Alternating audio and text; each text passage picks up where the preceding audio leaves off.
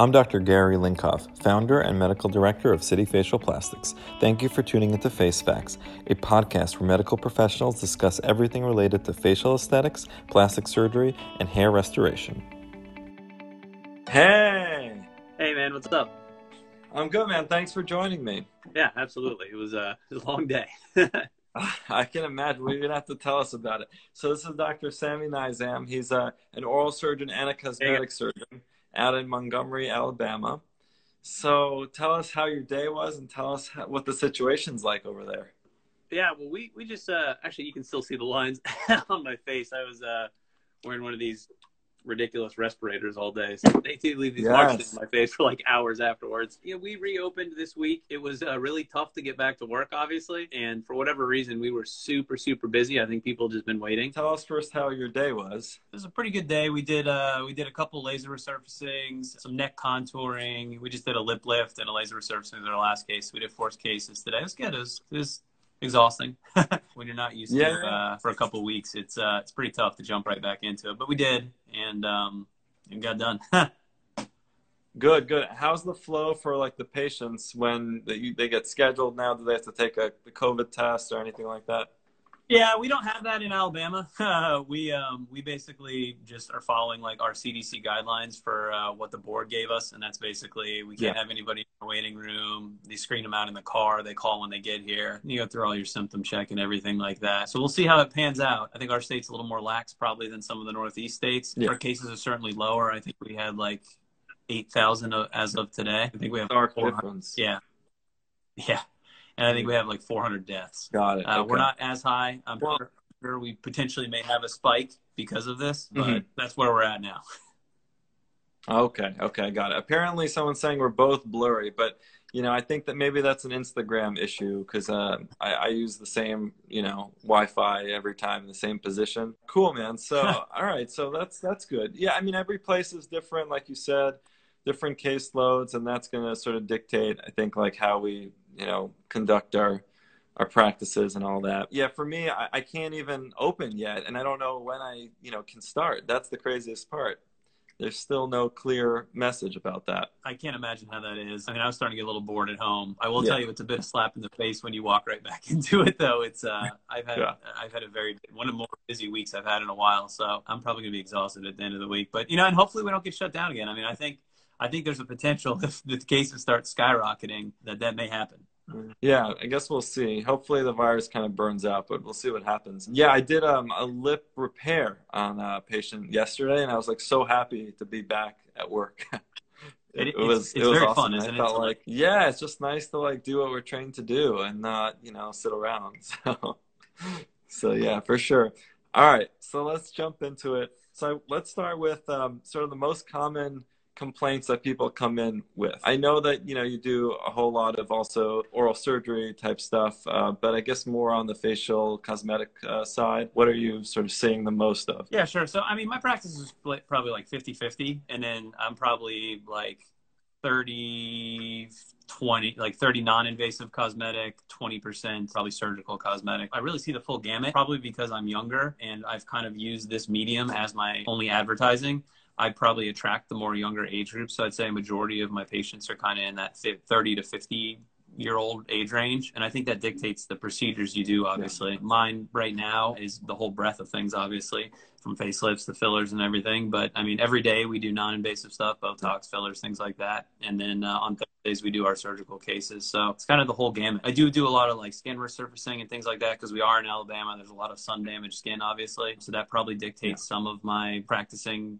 habits as well. Yeah, pretty much the full breadth of stuff as far as the facial stuff. Right, right, good.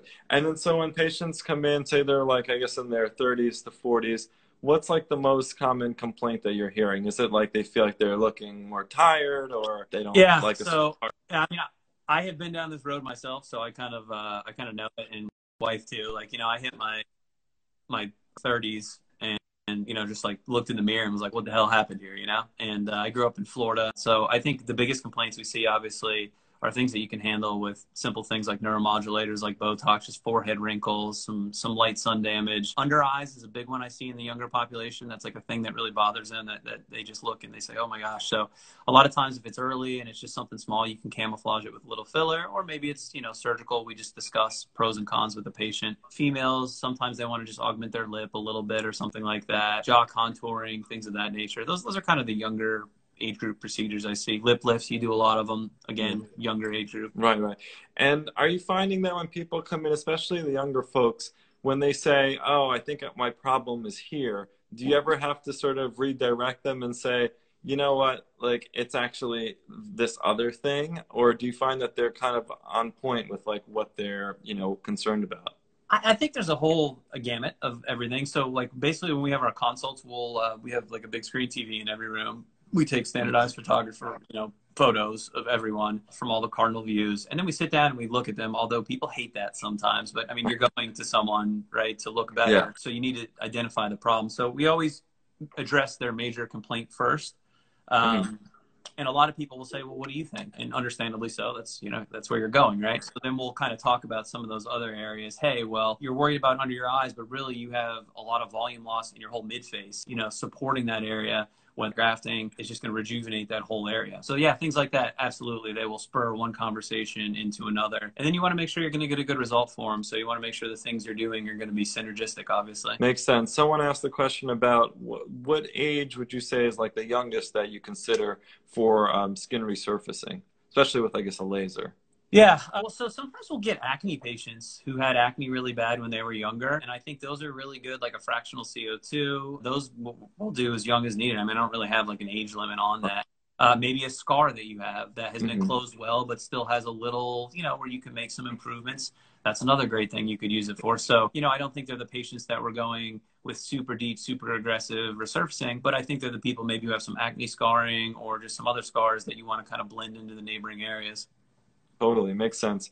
All right, let's get into favorite non-surgical modalities. Other than I guess laser, what's kind of your your go-to for things that you know people come in asking for? Yeah, I mean, favorite non-surgical, quite honestly, is probably just fillers. Um, I think you can make a huge difference adding volume. I mean, again, it depends on how you age. Some people are heavier; they have larger BMI, and they're not going to be people who are going to you know benefit from overall volumization in their face. But then sometimes people who are quite young and just thin and maybe they're very athletic they age a lot in their face. I mean, I, again, I did too. I'm a little bit on the thinner side and worked out my whole life. And I mean, my face just looked like it was melting off when I got into my 30s. So a little bit of strategic volume here and there made made a very big difference. So I think I think those are the best, and I think they offer a lot of control. And even I always tell my surgical patients, you know, after we're done, I may fine tune it a little bit with a little filler or something like that because you have a lot of control with it, and it's and it's it's erasable if you want to, right? Uh, you can get it to where you want it. Have you changed anything about your filler practice over the last year?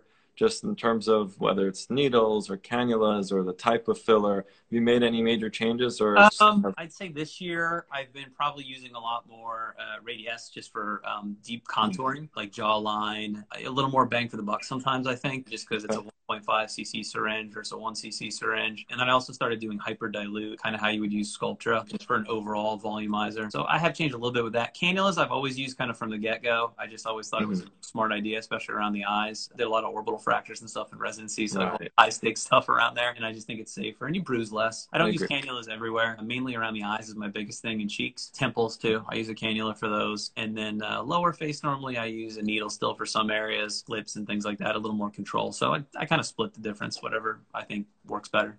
Yeah, it makes sense. You know, I still hesitate to use Radiesse just because you can't reverse it.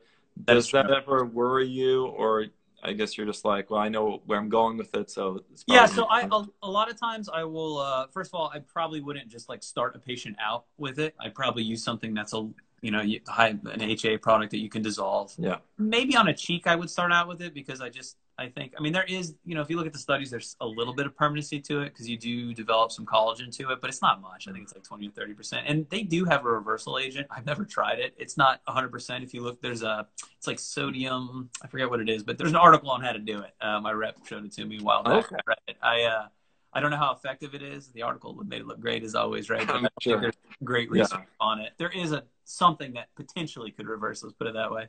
I've never had to, and I think you do have to go a little bit slower with those. Another like permanent filler. Um, I just had a brain fart. Uh, what's the the PMMA? PMMA. Um, you know, I'm talking Be- about Bellafill. Yeah, Bellafill. I yeah. just got Bellafill, so I might start. Oh wow! Never, I've never tried it.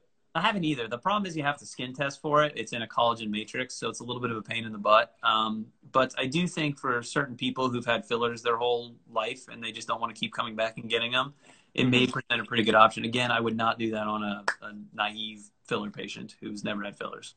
Got it. I just um, had a video consult with someone today, and I wanted to add an important topic to our little list here that wasn't on there before. I'll, I'll get to it soon. But what about threads? I think we agree on this, but I want to kind of hear from you because yeah. I'm also going to be talking to Eunice Park, who's a facial plastic surgeon out here on Long Island, yeah. and she does. I actually learned how to do threads from her. So it'll be interesting to talk to her more about that. But she uses it quite a bit. But uh, what's your take on it? man, I, I just haven't been sold on them. We did get some. We went through the training and everything. I've been just slightly underwhelmed with the results. I feel like every result, when you see like a good result, had kind of some filler added as well. And I feel like most of the result ends up coming from the filler. They're pricey, and I just think for what you get, in my hands, I'll be that guy who says that. I just don't think they're great. I've tried brow lifts with them and things like that. I mean, the concept makes sense, and I think probably maybe some of the thread companies are better than the other. But just actually moving tissue without actually taking any away just doesn't seem conceptually to make a ton of sense to me. So that's my kind of thought. I don't know about you.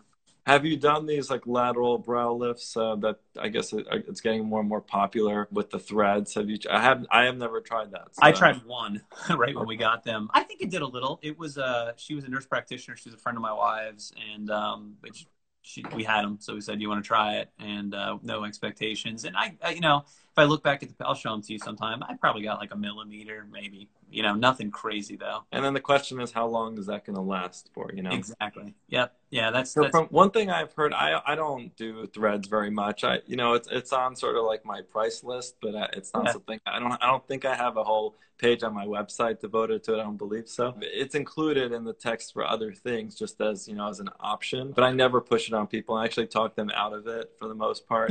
yeah. But that being said, the people who do it usually they say that patient satisfaction rates are quite high. I agree. And that and that you know that that says a lot. I mean that's that's good, you know, because for other things I think they're not not as high. So I think that that's a good thing. And maybe even though I don't think it captures well in a photo before and yeah. after, I've rarely seen like really good before and after thread photos. Yeah. But if the patient sort of feels a lift and you know understands that it's temporary, I don't know, might might be might be worth uh, keeping in the armamentarium. I, I agree with you. I think if you have like a good conversation with the patient and it's a patient who understands that, then I think sure, then I think it's very reasonable. Right. Someone asked about thread lifts for the uh, like instead of a lip lift or as as a non-surgical lip lift.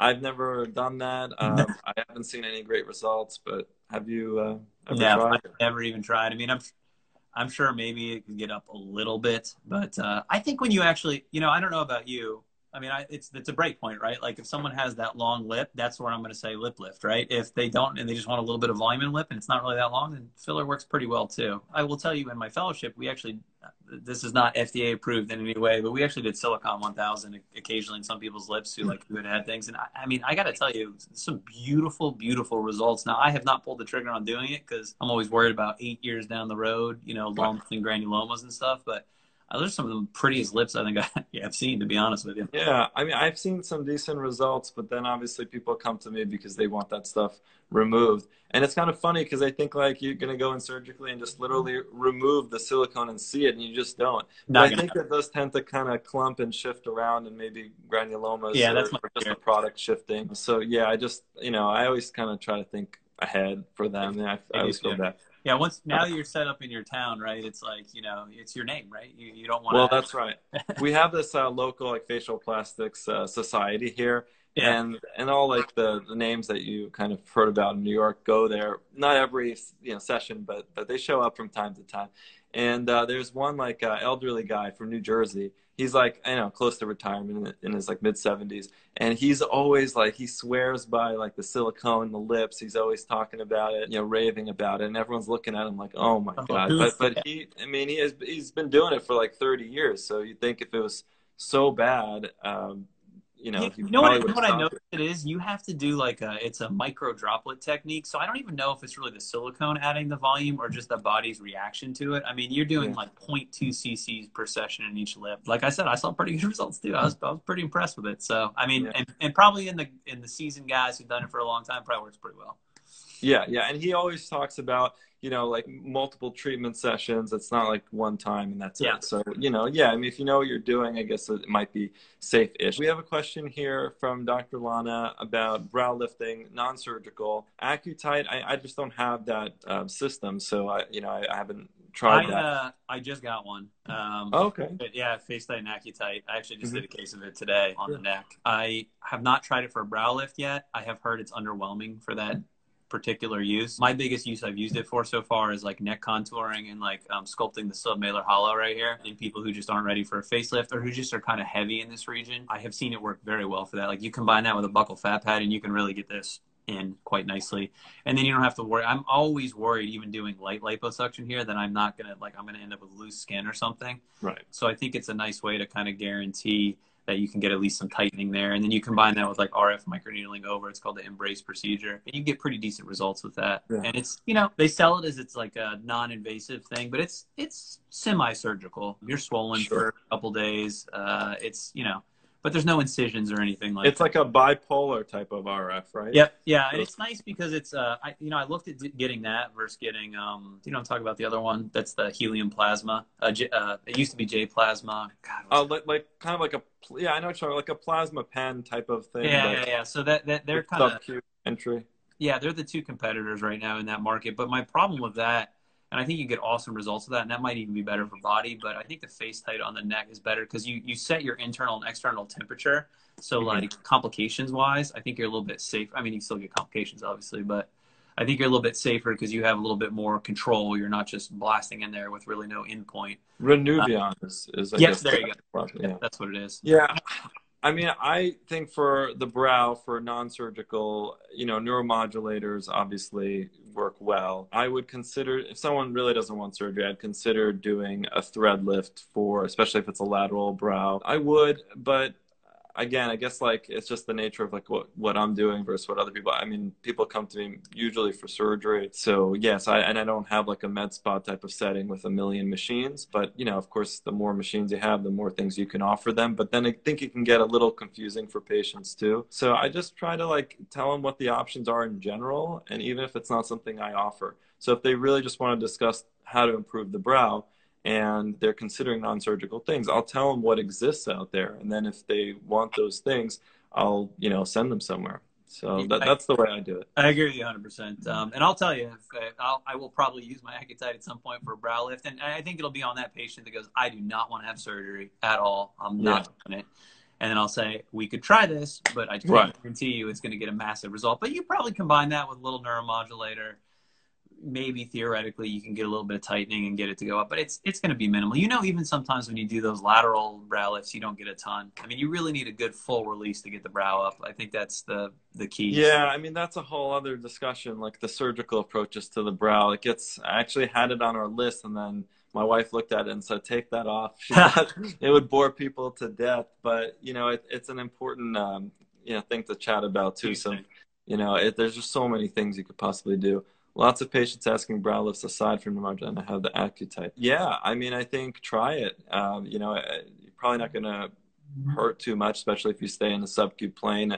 You know, and uh, if you get some benefit, great. Yeah, yeah there's there, there's not. I mean, the complications with uh, the device in general are not a lot. Swelling is can be kind of great. Um, you yeah. can get some temporary nerve palsies. You can sometimes get like a little burn. It typically heals pretty well, and that's like a worst case scenario thing. So yeah, it's it's not a ton of complications besides some swelling, probably for like a week. Yeah, I mean, yeah, know the path of the facial nerve, but realize that you know in that area it does You're tend to be a little bit anyway. deeper. So yeah, as long as you're not going crazy deep, so it should be okay. Question about I guess as we enter a little bit more into like a surgical discussion, combining surgeries. So some people ask me for you know kind of a full face makeover surgically, and I mean maybe I'm not the fastest surgeon, but I just feel like at some point it's not safe to do like a million procedures that could take on like hours and hours and hours. Like, at what point do you tell people, you know, maybe we should split this up? You know, I literally had someone recently say, like, you know, full like brow lift, lids, facelift, and a rhinoplasty and a lip lift. And I said, you know what? I can't do that all at once. Yeah. And so at some point you just have to be honest Yeah, with man. yourself. Those are those are days that like super stress me. So actually, uh, we just did one of my assistants uh, recently, and it was Mhm. right when I first got my FaceTite. So I mean, that's always stressful when you're using a new device in itself.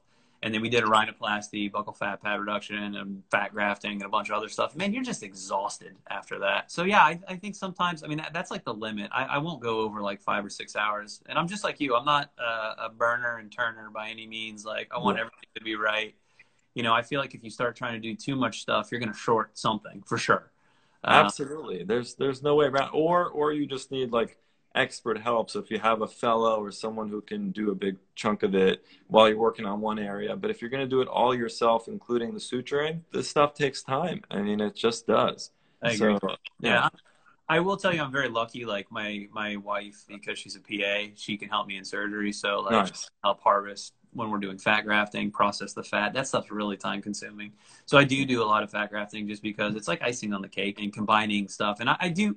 Don't get me wrong, I like combining procedures. It's just there's got to be a limit somewhere. Yeah, I totally agree. I think that's like a healthy way to look at it. It's tempting sometimes to tell people, oh, you're going to have one recovery period, but you have to think about like how much time they're under anesthesia and just like laying, you know, on the table for so long. It's just uncomfortable. They're going to get crampy. Absolutely. So, Yeah. yeah. I uh, the other thing I will tell you too, and this is always my thought, like if Mm. you have a ton of surgeries and you can phase them out to maybe like upper face and lower face or something like that, it's always good to me because it allows you to go back and you almost have a second look. Like maybe maybe you wanted to add a little bit more volume somewhere, a little fat grafting maybe on that second trip. Like you know, Yeah. some of the things aren't you're not going to get to the millimeter of where you wanted things. So that's the other nice thing I always tell patients. Like if we're coming back, it allows me a little second look to make a little improvement, or or maybe I can laser over a scar where we made an incision. Yeah, there's a lot of know, there's a lot of benefits to that second look. Absolutely. And that's something also that wasn't sort of on my list, but worth talking about revision procedures. You know, when I started my practice, I thought about it as like a complete failure. Like, oh my God, like someone came back and this wasn't perfect or that wasn't perfect. And now I see it as just like, it's like inevitable. Part I mean, it part of the game. every- it's part of the game. And, you know, it happens to every surgeon and we see sort of each other's complications Yep. and whatnot. That's why it's so important for me to establish like a good rapport with the patient before I even sign them up because you know the last thing i want is a patient where i can't really like see eye to eye before surgery because then after if there's an issue i mean how are you going to get them to trust you to come back to you to to kind of fix things however you want or make those micro adjustments as you Yeah. suggested if you never really got along with them in the first place so that that kind of relationship building and sometimes you just can't build it i mean but just kind of finding that right fit of patient and doctor i think is really important most crucial thing ever. And uh and i think i like we try to show patients like let's say for like a lip lift uh, we have a picture of maybe like the most red swollen person i had and then like Yeah. maybe somebody in between. And we show them like hey that this is what you're going to look like at a week. You know you're going to be you know you could potentially be very swollen. You could see that incision line for a couple weeks like just the reality of the situation. So we, we really try to make sure that the patients understand going in like what they're in for. I mean, I might even say sometimes I almost try to scare them so they know. And then when it, you know, normally it's less than that extreme case that you showed them. So it, it Yeah. works out well. But I think people appreciate that. And I think people who aren't okay with that probably shouldn't be doing surgery in the first place. Yeah, no, absolutely. I agree with you 100%. This is what I added to our list uh, cheek implants. Sure. And I know you have more experience uh, with this than I do because it came up today. I had a video consult with someone for a hair transplant. Yeah. And then they started asking me towards the end about cheek implants. I didn't think really that she needed it, a young, young person. And I thought there was really good cheek volume, but they wanted to tell them life is going to suck the first few weeks. Yes, life will won't be great and during recovery. So they were specifically pointing to kind of the submalar area, sort of medial, and I felt like there was really good volume overall throughout. And so I was like basically trying to talk them out of it. But then in general, I realize, I mean, you know, cheek implants, I just, I've seen some issues with them, but I, I just, I know you've worked so much in that area. So I want to hear your yeah, thoughts. I, um, so in like when I started out in my uh, oral max um, with the orthodontic surgery removing jaws around, when you break the jaw at the Le Fort 1 level, you don't really affect the malar projection. So a lot of people who are deficient in their mid face, you know, it'll be their top jaw, but it's not just their top jaw and just advancing their top jaw it helps, but it doesn't get this area. So a lot of times we would do implants on top of that. And I have done the gamut of stock, Medpor, silicone, custom Medpor, custom silicone. I think they represent a really good option, to be honest with you. I think they're pretty easy to get in. I think if you mm-hmm. screw fixate them and they're solid, they're not moving around, you limit a lot of your complications. And I think as long as you don't go crazy with them, you probably will be fine. Now, I have moved doing silicone customs for my cheeks. I don't do stocks anymore. Um, yeah, so tell me about that process with the, the custom. Yeah, yeah. So uh, the negative is it's expensive, uh, right? I, I, wish my wife she, she left already. she knows the pricing on them, but to the surgeon, it's very expensive just to get them. So you have, you take a CT scan first, uh, but then they're custom fit for your anatomy. So putting them in becomes easier because you know if they lay how they lay on your plan right? You don't have to visualize everything. So a lot of problems you see with implants sometimes are they're misplaced, right? Like I have people come in for oral surgery that have chin implants that I see on the CT scan. You can kind of see the outline of it, and they're like way up above the chin. They're crooked. It's not as easy as just slapping something in there. You're working through a tiny hole. So I think customs just in placement, getting exact placement, exactly what you wanted, I think are awesome. Number two, if it was my body, right? Now it's not like a breast implant you're trying to you have everyone has a unique contour of their bone in their midface. Right. so i think it is excellent for that because then it fits against your bone. There's no movement. There's less issues with infection mm-hmm. migration things like that. And if you screw fixate it it's I, I, really haven't had many problems with those. They, they they seem to do very well.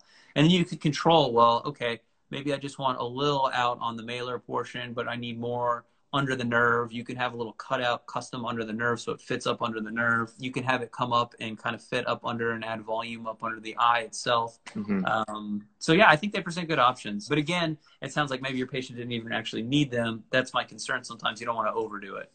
Yeah. And then I also worry in like a younger patient, there's so much change that occurs in this area in the mid face, you know, as opposed to putting in a chin implant, there's not as much sort of soft tissue and fat that's changing. Yeah. Um, whereas like in the cheeks, there's just all that descent. There's so much atrophy of fat over time, and I just wonder if like then they have to get a modification to those implants and I getting mean, the them exactly is, right on both you, sides. I guess the good way to look at it is if you did need to do it, it's pretty easy to take out. You know, it's done through an intraoral incision. There's no incision on the face. You honestly just take your two. I normally put two screws, so there's no rotational movement to it. You just screw the screws out and pop the implant out. And if you wanted to change your implant or change something with it, that's it. I mean, if you get an infection, it's pretty simple too. Honestly, you just take it out, clean it out, let it chill out, get the infection gone, and then come back and, and get a new one and replace it. Well, you know, you've you've had a lot more experience with that than I have, so I'm just I'm just hesitant with it, and uh, it's not you know it's. I would recommend like, for sure go uh, if you're going to do it. Start out with a custom one because I just think it's easier to get symmetry and and somebody yeah, who's looking for that. And and everyone has asymmetries if you look very closely. It's a big thing I really look at and it's really fun for me to look at their CT scan and then look at their face and look at the mm-hmm. photos mm-hmm. and kind of say like, oh, like, well, that makes sense now. Like, oh, well, maybe their rim's down a little bit on one side or their whole, you know, mandibles canted because their maxilla is like that way. And then, you know, you can camouflage it slightly. You tell me you're not going to get it perfect, but working towards symmetry is always uh, incites some beauty, I think. Would you consider doing filler first to make sure that they're happy with the aesthetic? Yeah, absolutely. offering them the implant. No, I, I, think filler first would be a tremendous idea. Give them a year to see how they like it. Uh, if yeah. they go, man, I love the way I look when it was like that, then yeah, I think that's a great play. And, and then and think about how much filler you put in because you can do uh, you can ask them when they're doing the um, actual uh, calculations and get an idea of how much volume that implant's going to displace and then say, okay, well, I did a CC or two in each cheek, and she was happy with it, or maybe she wanted more. Maybe I'll do, you know, three CCs, and you can kind of modify your design. It's it's a fun process. Yeah, oh, interesting. I think uh, your wife mentioned it was three thousand dollars. Oh, I saw I saw it pop up as a message. So. There you go. Was that wait? I just thought three thousand dollars is probably the cost of just the implant. I'm assuming. Oh, okay. Yeah, I don't know about the um, yeah, the three D cost. Yeah. Oh God, yeah. No, I think it was it's just for like the modeling and all of that. Yeah. Um, yeah. So it's expensive. That's that's the problem. Right. So we can let's just stick stick with the orthognathic stuff for now. Um, so, sort of, what are the main indications for doing the the jaw movements, the jaw contouring stuff that you do? Yeah, so I will. I mean, first of all, I'll give you full disclosure. I haven't done a ton of ethics cases in the last like two years, just for whatever reason. Getting coverage for it for like actual cosmetic purposes is really challenging. There's one big insurance company down here who kind of it's Blue Cross Blue Shield, so we don't have a lot of different options like the Northeast. Uh. So if they say no go, it's not getting paid for, and it's an expensive surgery. I mean, you're talking, you know, out of pocket like 15, 20 grand kind of deal. Yeah. I don't do a lot of it anymore. I did a lot when I was in residency, obviously, because residencies are always the centers for that and where cases get sent. But just to summarize who is a good candidate or who would be a candidate, a lot of times it's going to start with someone who goes to their orthodontist and has a malocclusion. Their teeth don't line up well. And there's different discrepancies we can have caused by skeletal differences in growth. So basically differences in how the top jaw, the maxilla, and the bottom jaw grow. You can have anterior, posterior problems like the bottom jaw can be forward or back top mm-hmm. jaw can be too forward or too back and then you can have transverse problems where there's not enough actual width for the teeth and then you can have asymmetries where the whole skeleton is twisted and then you can have things like an open bite where there's a vertical discrepancy as well. So it's kind of all four planes. And then typically people will see an orthodontist and they will tell them these are you know this is going to be very hard to camouflage or correct by just moving the teeth and to be quite honest, I, I was camouflaged. I had um, premolars taken out because my bottom jaw was weak, and now I have a bunch of filler in my jaw because Yeah. I didn't even explore that option. I wish they would have because I, w- I would have aged much better with a stronger jaw, to be honest with you. So sometimes it is much better to just skeletally move everything instead of trying to camouflage it with the teeth because the underlying problem is actually the facial skeleton. Right. Got it. No, thanks for that. That that's helpful. Fitness trainer mom of five is asking, do either of you do minor nose jobs possibly covered by insurance due to the issue? Do you mean the issue of like not breathing well, or maybe that's what she's referring to? Minor. Do you have in I guess in your repertoire like a some something like a minor nose job, or uh, I don't. Do, do you do Yeah? I um I I do sometimes I'll do closed like for like a very small hump and everything like that. But I'm I'm an open guy to be honest with you. Maybe I'll do an isolated septoplasty or something like that. But I don't do a lot of functional rhinoplasty. I really do cosmetic stuff. And and when I do it, I I really don't like making like compromise. Um, I'd rather get good support, kind of open structure rhinoplasty um, is more my preference. Yeah, mine as well. I'll do closed for uh, septum work, even if it's the caudal septum that's all messed up. I feel more or less comfortable with that. Sometimes when you have like a severe S shape to the septum, um, you can almost see it on the outside. That person needs an open just sometimes for the septum. They have to do an extracorporeal reconstruction, basically removing the septum. People don't know who that is and what that is, and then putting putting it back in a straighter fashion. So closed, I reserve honestly for like revision cases, whether they're my own or someone else's, where there might be a little bony callus that forms along the dorsum. But I don't like doing it for like primary nose. I just feel like I have so much more control in an open fashion. So I'm also mostly an open kind of guy. So that for those who are listening may not know what that means, making a small incision here and there's just so much marketing online on different websites about scarless rhinoplasty rhino. And the incision heals the point of being completely like imperceptible. So it's not the kind of scar that you would need to worry about. Like when we're talking about lip lift scarring or facelift scars, those can be somewhat pronounced uh, in certain situations. But the rhinoplasty scar, the only incision is this little teeny tiny thing at the base of the nose here, mid columella, that just disappears. The rest of the incisions are also all internal. So this whole idea of you know open close, it's just like I think once the techniques for open were described, it, it almost is like a no-brainer. Some people say, well, with a close, I can better judge the final result because I don't have to keep flipping the skin up and down. I mean, those are technical things, and if it works in in the surgeon's hands, great. But I think open is a great way to have like ultimate control over how the nose looks. Yep, I agree with you. And I would just add to that. I mean, I, I, I, I think there are some guys out there who have just been doing it so long, who, who have been doing clothes so long that they're very good at it. But I just can't imagine that. You know, sometimes you know you go in there and you just mm-hmm. find something you just you didn't really even appreciate on exam, and you're just shocked. Oh, totally. Yeah, and there's no way you're going to see that when you're doing it closed. I'm with you 100. percent I, I like open. So it looks like we have a clarification. So it's the nostril on the right side. It's a bit of twisted cartilage. Yeah, I mean, even a situation like that, it seems to many people sometimes like a minor thing, like, oh, my nostrils are a little asymmetric. Can we just like make it, you know, smaller or bigger on one side? It's actually very hard to create a change in the nose, especially of the nostrils. That's a long term fix. Oftentimes, it's related to the rest of the tip cartilages. And the best way to expose that is through an open approach. So it's not, it's still not really a minor type of nose job. It's a, it's just a nose job, even just to fix something like that. Now, for retraction, like alar retraction, I think sometimes you can put a little graft in without like general anesthesia. And I also think that for alarplasties, where you're kind of just trying to narrow things a little bit, yeah. uh, that can be done under local. Those would be, I guess, like, yeah, those are kind of more minor um, yep. nose job. But anything involving really the tip cartilages here or all the stuff up here on the bridge, it's, um, I think Sam and I agree. I think open uh, is the way to go. Now, I will, I will, I will add to that too. Sometimes I will offer if the patient's just like totally against it. I will offer them um, a little bit of filler, depending on the area it is. Okay. If I slightly camouflage it. I mean, the take is a, it's not permanent, right? Although it does last a lot longer in the nose than something like the lip or something like that. Right. And two, you can only add volume. You can't subtract volume. So if it's a situation where a little bit of addition of volume actually makes it look better. Like my, my wife actually has a little bit of filler in her nose and it looks great. She, cause she had a very baby hump. So little things like that are very, you know, for my minor rhinoplasty, that's probably what I would just do if you just don't want to have surgery and you accept that maybe every couple years you come back and we do a little touch up. That's the other option. No, that's a good point.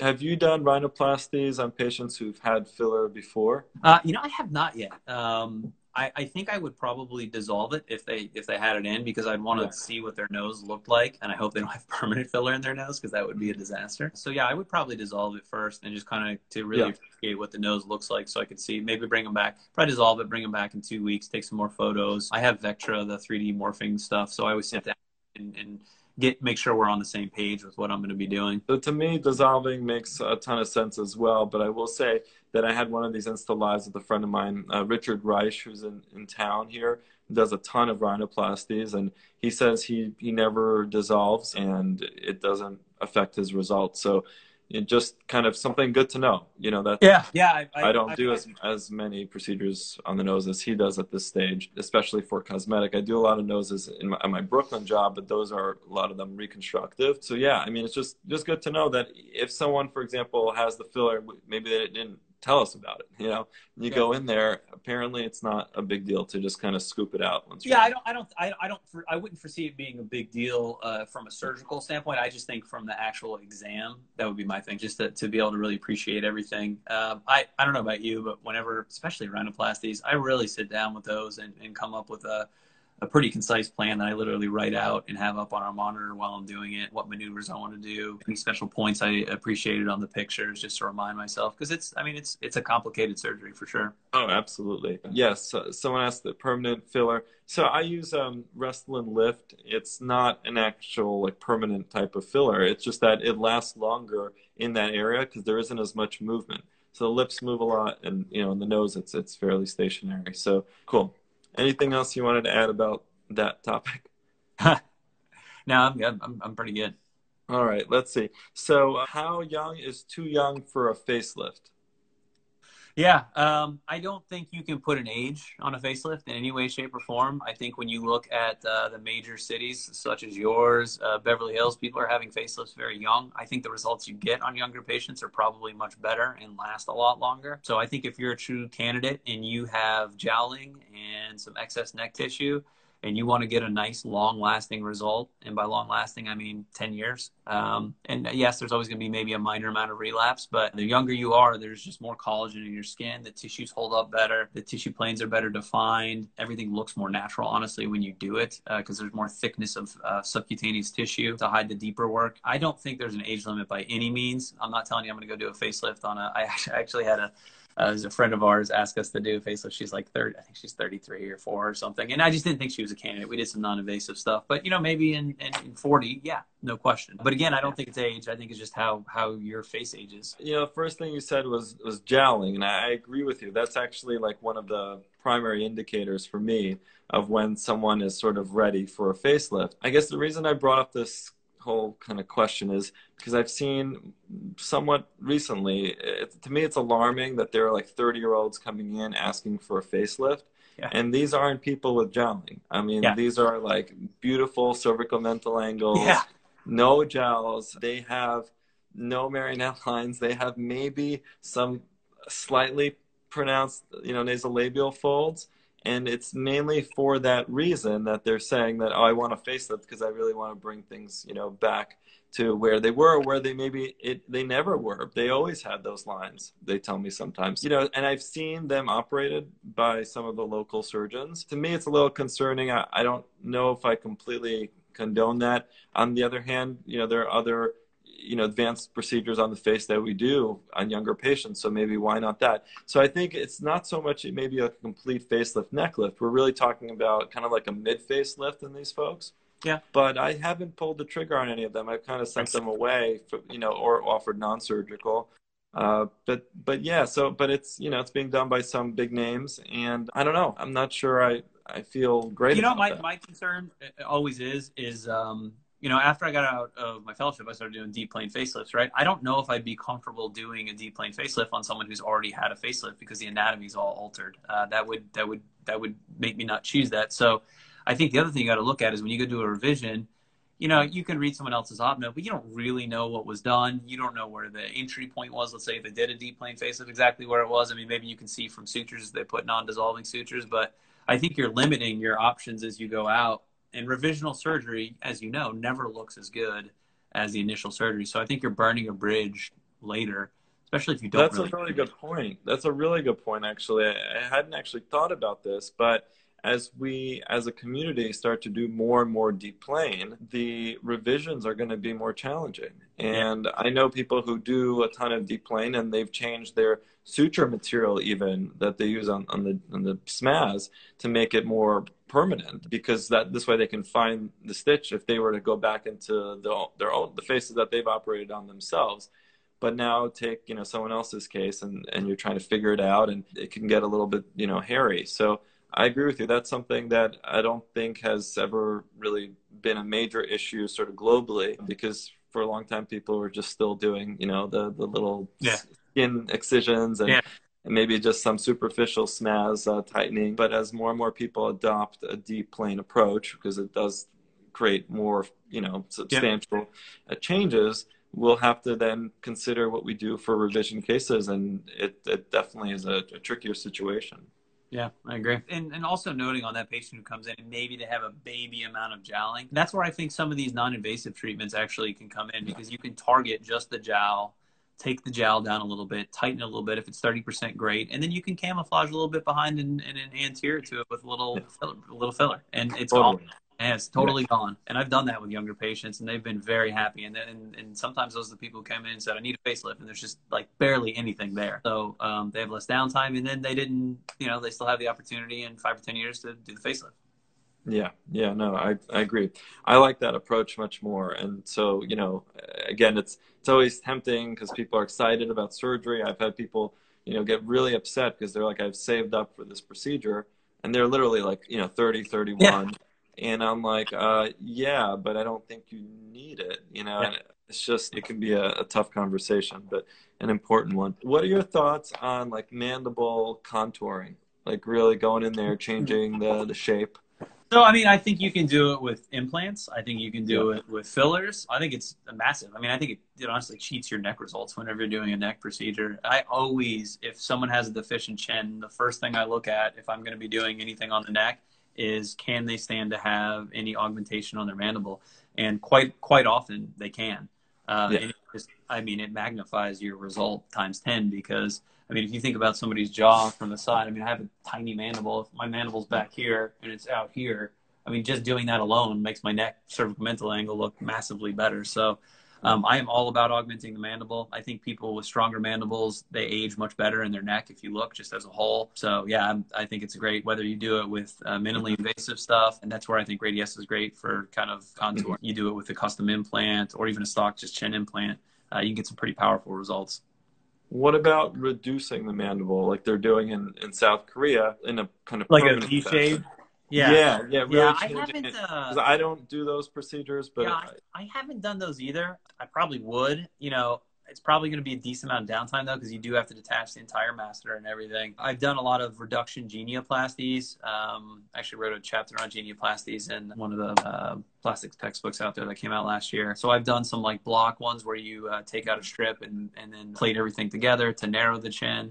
Um, I just haven't done any posterior. I have done some mandibular wide uh, narrowing, even like the entire mandible uh, with orthognathic surgeries. So I think it's it's fair game. Uh, I just haven't done any of these V shapes. And honestly, the first thing I try for that, like just to make sure a patient even wants it, is I just Botox. Botox. Yeah, yeah, they're masseter muscles, man. If, if if they bite down and they have that real, you know, big masseter you can feel, I think that's you can shrink the angle of their jawline. I agree. My wife again, actually, she's I always use her as example. You're trying, you're trying everything. I know we do it for her all the time um, because she, you know, she has an Asian face and it's a little, you know, it's more round and she likes kind of more of that inverted V look, and uh, it, it, does. It looks great. We do it every four to six months. It's easy, no downtime, and uh, it looks great. Yeah, that's a good point. I always tell people that one treatment is often not enough, though, to see that slimming. Do you agree with that? That it usually takes uh, treatments? I, I, will tell you, I feel like we see, well, I feel like we're very careful with who we select, right? Like I really always have them, and you, you don't, you know, your masseter doesn't fire until you're biting all the way, right? If you can get that and it's a big, chunky, beefy muscle, then I, I think you can get a pretty good result. Now, I think it takes, you know, four to six weeks to see the maximum because it's just like having your arm in a cast. If it's not yeah. used, that muscle atrophies. And uh, we know that happens anywhere when you paralyze a muscle. Right. So uh, I think you can see it. Uh, if I didn't get a result the first time, I may be trying, uh, able to try a second time. But I will tell you, typically, I feel like we see something when we look at the pictures after the first Right. Time. Right. But I, if, I if it's going to work just in case. yeah, uh, but you do have to keep up with it too. That's the other thing. As soon as you yeah. start reusing that muscle and it comes back, I think you know it, it, gets right back to where it was. But it's a very tolerable set of injections. I think. Uh, oh, I think it's, probably well. the easiest. Yeah, they're deep, easy ones. The skin isn't really thick over there that much, so it just goes in very quick. I mean, it, this is something that takes like five minutes. Yeah. How many units per side in the average patient? Uh, in Botox units, we do six side four, so 24 per side. Okay, yeah, I usually do like 20, so yeah, same ballpark. Cool. So we're we have like a couple of minutes left. Let's see what else. Let's just kind of jump to this recovery for patients after like more major surgery any uh, tricks, anything that you're doing? I know that you use drains, I think, for certain things, right? I, would like to use drains too. Anything yeah. else, or what are your thoughts on trying to speed up recovery for? People? Yeah, I try everything I can. Really, I mean, we try that. We do the SinEcch thing. I think that. Which one? Uh, SinEcch. You know, um, it's. Um, God, what is the the herbal thing in it? You know, I'm talking. Um, I forget off the top of my head. Arnica? No. Yeah, Arnica. Yeah. It's, okay, uh, okay, the, yeah. the brand. It's like the, the brand of that. So oh, okay. we, do Ar- we do Arnica. Um, I think there's mixed, you know, literature on that. Some yeah, it works, yeah. some it doesn't.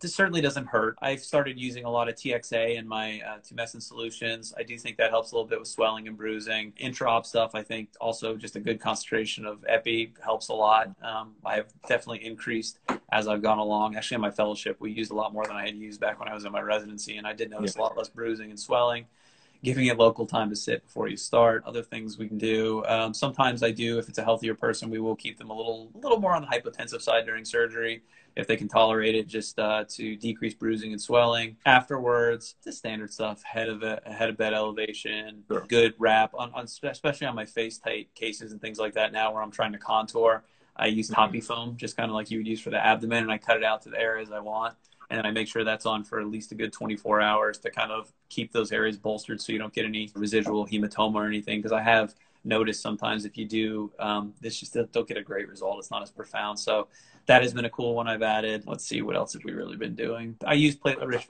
fibrin on any of my like skin resurfacing cases. I do oh, okay. definitely notice a difference. Incisions too on like lip lifts. I'll I'll uh, usually inject the lip lift or after that or any incision that is going to like show i'll use that. And then i've been doing a lot of uh, laser assisted drug delivery for like fine tuning scars and things like that afterwards with like 5fu and just a light CO, fractional co2 i think you can really blend away sometimes some uh, incisions nicely with that. So Nice. That's the main stuff I've been doing. I don't know if you've been doing anything new or anything cool. Yeah, I mean, I've just started to experiment with the jet peel, which is that system I was using for the PRP needleless sort of entry of um, of any kind of fluid. Uh, but you can also use it for lymphatic drainage massage. Ah, you know, I, I think that's a great nice idea too. I, yeah, I agree with you yeah. 100%. Yeah, just I, to kind of promote that drainage and yeah. you just have like a, a different way of delivering it compared to like if you're like really transfusing liquid. It's nice. I mean, it's uh, it's pressured air, and I think it it works. I mean, I haven't treated you know so many patients to really tell if it's if it's doing a lot, but people also like to feel like when they're recovering, especially from a bigger procedure, that you're there for them and you know you're kind of guiding them along. Oh, yeah. Coming yep. in for certain you know smaller little treatments. Uh, people are usually very happy to, to do that. Yeah, I uh, I'm 100% with lymphatic massage. We haven't started instituting it yet, but uh, I just had this discussion actually when I was training for my FaceTite out in Arizona. Shapiro was the guy who uh, trained me out there, and uh, he's really big on it. He was gave me the brochure he gets from his office and said you should really look into this. So I think there's definitely something for it. I know, I mean, for body stuff, it's amazing um, and very important honestly for any liposuction thing. So I think it, uh, I definitely think it probably speeds healing, helps get rid of that because you know the edema is the biggest. You know, oh facial, yeah. Facial surgery doesn't really hurt. I mean, it's not yeah. exquisitely painful. It's just the swelling. I mean, it's it's. Yeah, I mean, 20, 25 seconds left. It's yeah. Me, it's the countdown. Yeah. How do people get in touch with you? Go to our website, www.alabamasurgicalarts.com. You can call us 334-271-2002. I feel like I'm on a used car salesman there. Or uh, just uh, you can click on our link on Instagram. Thank you so much for joining me. This is so good. Thank you. Yeah, absolutely, man. Thank you. Have a good night. We'll good chat again soon.